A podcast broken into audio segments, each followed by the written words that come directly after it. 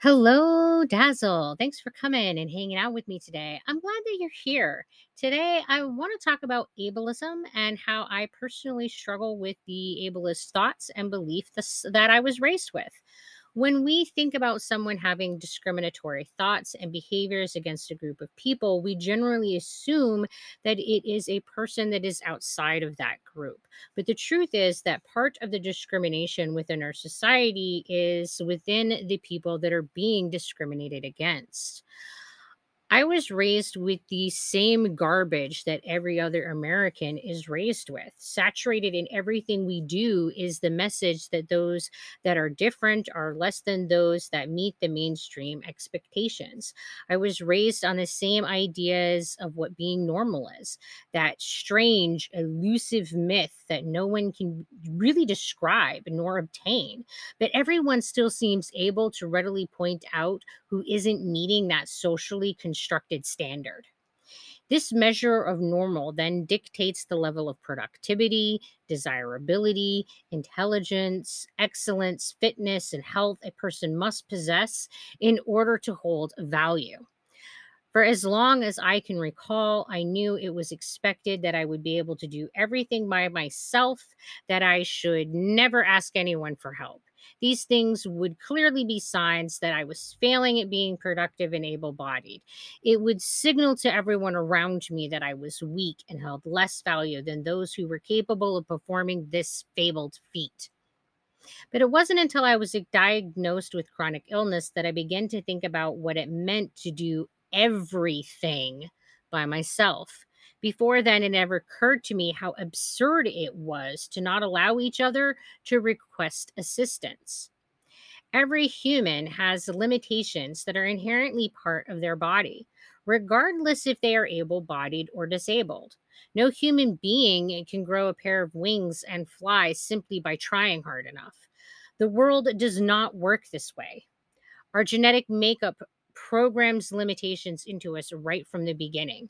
Then our environments act upon us to not only change the shape of our bodies, but also by altering the expression of our DNA.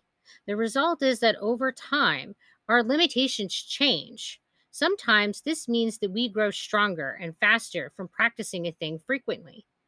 Other times it means that we become weaker due to sickness or disease or injuries. Despite this truth, a quiet part of my brain continues with the programming from my childhood. It doesn't matter that I have seen plenty of science that disproves what I was taught as a child.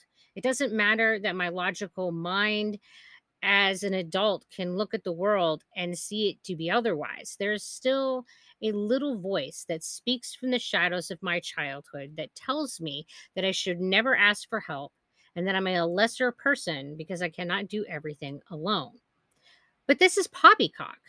Re- regardless which society we consider, every human benefits from things that they themselves did not contribute towards.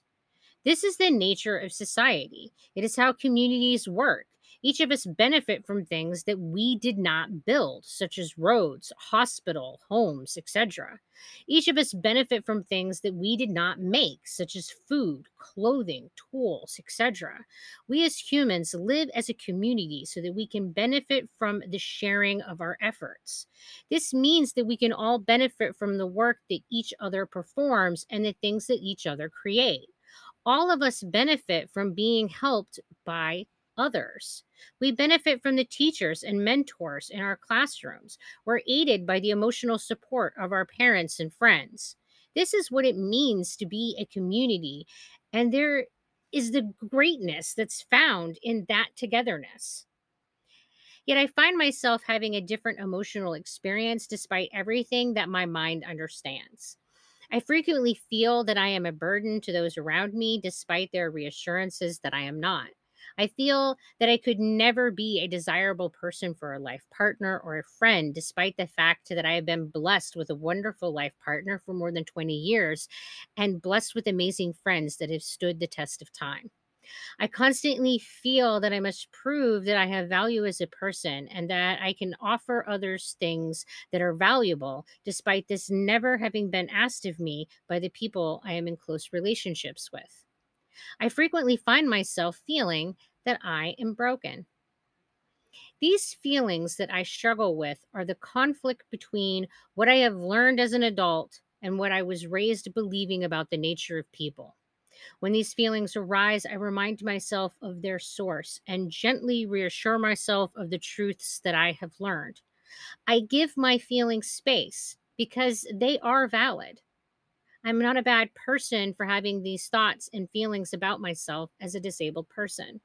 I'm a person that is trapped in an ableist society who is also disabled.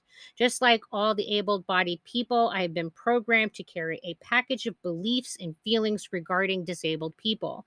That program isn't conveniently deleted just because I received a diagnosis or because I want it to be. The truth is that the ableism programming will be present in my brain for the remainder of my life. It will always be a part of who I am. But like every thought that I have, I can choose to embrace it or to discard it. And like all my feelings, I can choose to do with those what I do with those feelings. We are never defined by the thoughts or feelings that we carry with us, for those are often echoes of the injuries that we have received. Rather, we are defined by the actions that we take and the patterns that we create in our lives.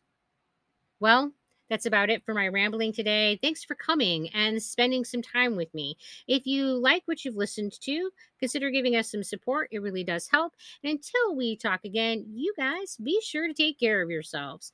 Bye.